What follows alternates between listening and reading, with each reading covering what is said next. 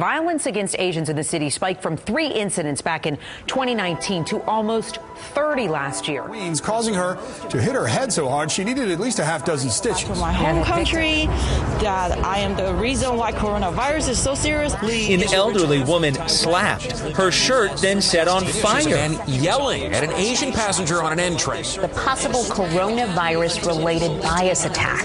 I did not make you sick. Get a more in depth look into the week's top local news stories? The Debrief brings you inside for a one on one conversation with our reporter every week, right here, right now. The Debrief. Welcome into the Debrief. I'm your host, Adam Kuperstein, in for David Ushery. For a full year now, we've been living with worries about the coronavirus every single day. But many Asian Americans say they're suffering from a second virus, a virus of hate. Since the pandemic started, there's been a surge of anti-Asian attacks across the country. In New York, the NYPD has tallied nearly 10 times the number of hate crimes against Asians as the year before. So what's behind this rash of discrimination and what's being done to stop it? The NYPD has created an anti-Asian hate crime task force, the first in the nation. And today on the debrief, we're going to talk to the commanding officer. We'll also chat with New York State Senator John Liu about the fears within the Asian community. But first, here's News 4's Miles Miller. As an Asian American, we understand when we're being singled out for one reason and one reason only, and that is the color of our skin, or some would say the angle of our eyes.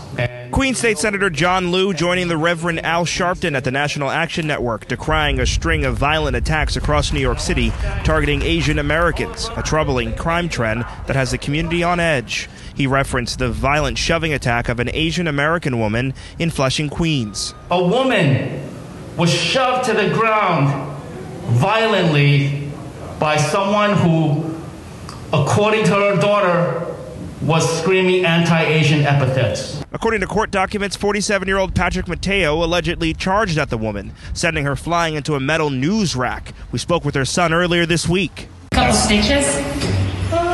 Six, five to seven. It's a pretty nice, gnarly gap. Tuesday's incident came in the wake of other violent crimes across the nation targeting Asian Americans, raising concerns. The NYPD says there were 29 anti Asian hate crimes in 2020. They attribute 24 of those to COVID xenophobia. Reverend Sharpton linked those attacks directly to former President Donald Trump. He tried to blame Asian Americans for coronavirus. Crimes against the Asian community have been on the rise during the pandemic, including two separate unrelated attacks on Asian women on the subway and incidents across the country targeting older Asian Americans. In Harlem, I'm Miles Miller, News 4.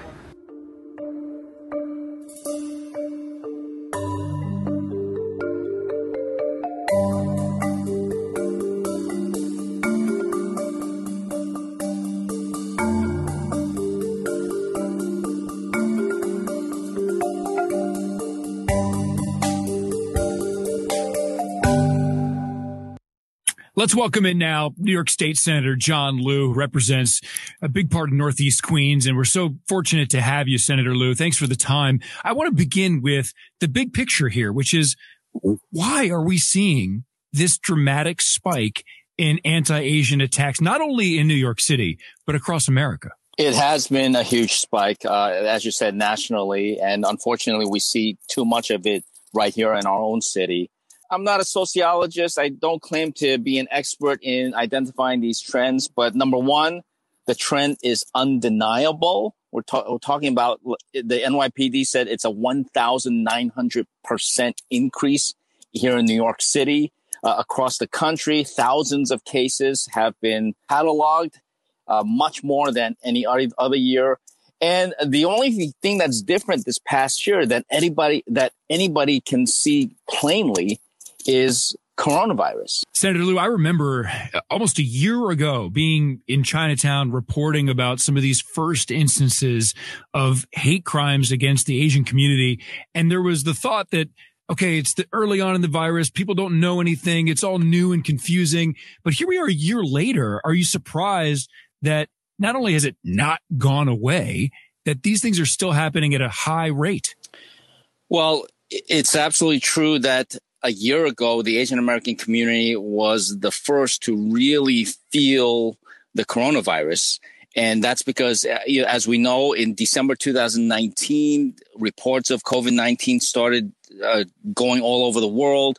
And in, two, in January of 2020, uh, right at the height of the holiday season for the Asian community, which centers around the Lunar New Year's, which is usually end of January, early February, um, businesses had to shut down at the worst time possible for them because uh, people were not patronizing supermarkets, uh, shops, restaurants in Chinatown, in, in Flushing, in different parts of Brooklyn because of this fear that if they stepped foot in an Asian operated business or or an Asian community, that somehow they would be more likely to become infected. Uh, we we now know that actually the first case of COVID nineteen in New York City actually came from somebody who traveled from Europe. So the Asian community has faced coronavirus like everybody else, but they have faced the stigma, which has then led to attacks, violent attacks in many cases. The Asian American community started feeling that in January 2020. And unfortunately, as you point out, it has not subsided. In fact, in the last month or so, it's only picked up. I think part of the reason that it's picked up recently is just because around this Lunar New Year's time this year, it was uh, uh, February 12th. And again, it goes for a couple of weeks before and goes on for a month or so after the actual New Year's Day. There, there's just a lot more Asian American activity, people going out, uh, getting food, um, shopping for supplies, and even some celebrations outdoors on the streets. I hate to say it, but there, there might have been more, more opportunity for attacks against Asian Americans to occur. And, and some of these attacks are just really mind boggling. Mostly senior citizens being shoved violently to the ground for no reason whatsoever. Yeah, let's talk about solutions now. Moving forward, what what can be done to fight back against this uh, spike in anti-Asian hate crimes? Racism and discrimination are always rooted in fear and ignorance. And what we need to do is confront the fear and eradicate the ignorance that is, is the root of all this. Having this kind of podcast, I really thank you for doing this, Adam, because this will raise the awareness in the community of this disturbing trend that is not subsiding. Oh, also, uh, anybody who is is accused of and apprehended for these kinds of attacks, uh, that suspect should undergo some kind of anti-bias training. Uh, people in general should go through some kind of uh, uh, education process about what Asian Americans are about, how there is no connection between COVID 19 and somebody being or even looking Asian American, and also uh, what government resources can be provided. And what does it do for the awareness when, like you did over the weekend, gather for a rally with a multiracial, multi-ethnic coalition. Reverend Al Sharpton is there alongside you and many others in the Asian community. How important is that in the fight back? It's the importance cannot be overstated. To say that bias crimes, hate crimes, and discrimination against any one group is hate and discrimination against all of us. Uh, the Reverend Sharpton, as articulate as always, pointed out that blacks, African Americans, have faced a huge amount of racism in this country. And so when uh, there's racism and discrimination against others, in this case, Asian Americans, uh, African Americans cannot suddenly come down with a case of laryngitis was the uh, was Reverend Al's words, and I think that rings very true in in this past year where we have seen, uh, quite frankly, racism bubble to the surface all throughout the country in the aftermath of the killing of George Floyd, of Breonna Taylor. There were uh, many Asian Americans who marched together in the Black Lives Matter movement. I think it's heartening to see the African American community and and black political leaders. Many of my colleagues in government come out and make strong statements denouncing the hate and attacks against Asian Americans. We're all in this together. There's there's certainly a parallel here. It's not exactly the same. It was only a couple years ago. Anti-Semitic, anti-Jewish incidents hit an all-time high. It was 2019, and I, think it, it was very critical in the fight back there to have a again multiracial, multicultural group come out and say that we won't stand for this. Uh, do you see parallels there as well? I absolutely do. In in 2019, and unfortunately, didn't disappear in 2020, but in 2019, this the spate of anti-Semitic crimes and attacks led to a march where thousands of us, New Yorkers and people from far beyond, came at the foot of Brooklyn Bridge. We marched over the bridge into into Brooklyn. Uh, it was a cold day, but it was still important to get out there in, in January of 2020 to have that march across the Brooklyn Bridge, showing solidarity and understanding that any kind of racial attack or bigotry uh, is never limited to any one group. In order to eradicate bigotry, we've got to eradicate it against all groups. And we know that it, it's just a dream to fully eradicate it. But ju- but those those actions certainly made a difference at the time. It, it, like you said, anti-Jewish sentiment hasn't gone away. It's not going to go away, but things are better. The, the, community isn't living in fear the way that it did at, at that time. And I'd say that that would be the hope for the Asian community in New York and across America. We need to make statements and we need to take stands. It may be a dream, but it's still a dream that we must all pursue. Well said. Thank you so much for the time, Senator Liu. We appreciate it. Thank you, Adam. And now let's welcome in Stewart Loo. He's the commanding officer of the Asian Hate Crimes Task Force for the NYPD, a first of its kind unit that was developed in May of last year. And Stuart, thank you so much for joining us. We really appreciate it. Why was it important for you and for the NYPD to take this next step beyond what you already had with the NYPD, the, the hate crimes task force? Listen, we have a lot of issues here in New York City, especially last year was a very tough year for all of us. One of the issues the Asian American community has faced was a rise in hate crimes against Asians. And that was partly due to the pandemic. But even prior to the pandemic, Asian Americans have been victimized at a disproportionate rate for the longest time.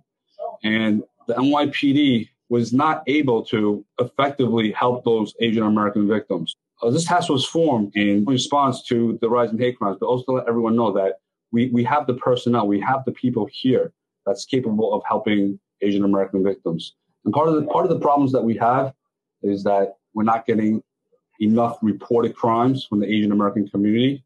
We have trouble interviewing. There's language barriers. There's cultural differences. There's fear of retaliation. There's issues of our victims being scared that they'll be deported because of uh, immigration status. So this task force is to, to bridge that gap and to uh, to properly serve our Asian American community here in New York City. You mentioned the language barriers. I read that uh, on the task force, detectives speak eleven languages combined. Uh, how how big of a deal is that? Because that, that feels like that's very difficult to put a team like that together. Uh, actually, you're absolutely right. Um, we're one of the very few departments that can put together a team like this. Um, we're very fortunate here because we have 30,000 very diverse organization that, that can speak over 100 different languages. Um, if we didn't have that diversity, we wouldn't be able to put this task force together. So it's, um, it's, it's quite unique, and uh, we're very proud of the people that we have. And these, these are officers, detectives that come from the New York City community to serve the New York City community. What have you already seen? I know that, that the spike of attacks against Asian Americans in New York City has been ongoing throughout the entire pandemic. But what kind of results have you seen already since the summer that gives you a reason to be optimistic moving forward? Certainly, podcasts like this, um, gaining awareness in mainstream media. Prior to the COVID pandemic, uh, this issue was wasn't well known outside the Asian American community.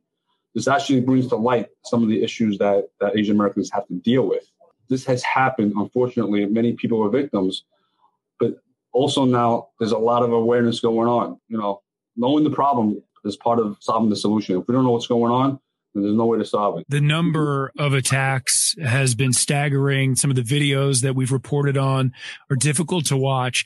And I just wonder uh, from your perspective, as you've you know investigated and been a part of some of these cases, what is it that that you think has made the Asian American community here a target, especially this last year? Well, there's certain issues that's been going on for the longest time. Um, Asian Americans are deemed by bad guys as soft targets, meaning that uh, they don't fight back, they don't put up much of a resistance. They know that Asian Americans often carry cash. They know that they seldom re- report um, the incidents. It's due to the language barrier.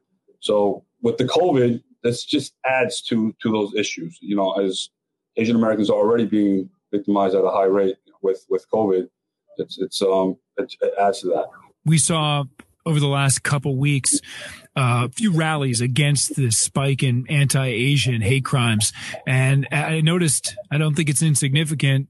There was uh, Reverend Al Sharpton, uh, rabbis, uh, a, a real multiracial coalition. Do you think that will play a role in helping the community come together against these types of attacks? Yeah, absolutely. It's extremely important. Racism, discrimination, there's a, there's a problem that's been going on since the beginning of time. It's it's not a problem that any one community can solve. This is something that has to be done collectively. Uh, look, I, I, you hinted at this before, and and I know it's a difficult one, but uh, we certainly tried to do our part and report on these incident, incidents and and uh, really make it clear to the public. The awareness is important, like you said, but um, you're not the first person to mention that for whatever reason, it seems like there's been a lack of coverage about some of the anti-Asian sentiment and, and attacks across America, at least until now. Not as many major news outlets, not as much major coverage. Well, what, what, what do you think's behind that? I can't say the reason why this happens, but I'll, it, it, does have a very negative effect uh, on the community. It makes the community feel like as if no one cares as if, as if they're second class citizens. And now that the coverage is getting picked up more and more and more, it shows that you know we're bridging the gap to equality. Yeah, it's a really important step. Uh, uh, Commanding Officer Loo, thank you so much for what you and your detectives are doing, and thanks so much for being on the debrief. We appreciate it. Thank you. It's my pleasure. And let's also give a big thanks to all of you for listening and to our production team. Melissa Mack, Darren Price, and Ben Berkowitz. I'm your host, Adam Kuperstein, in for David Ushery. We'll check back with you next time on the debrief.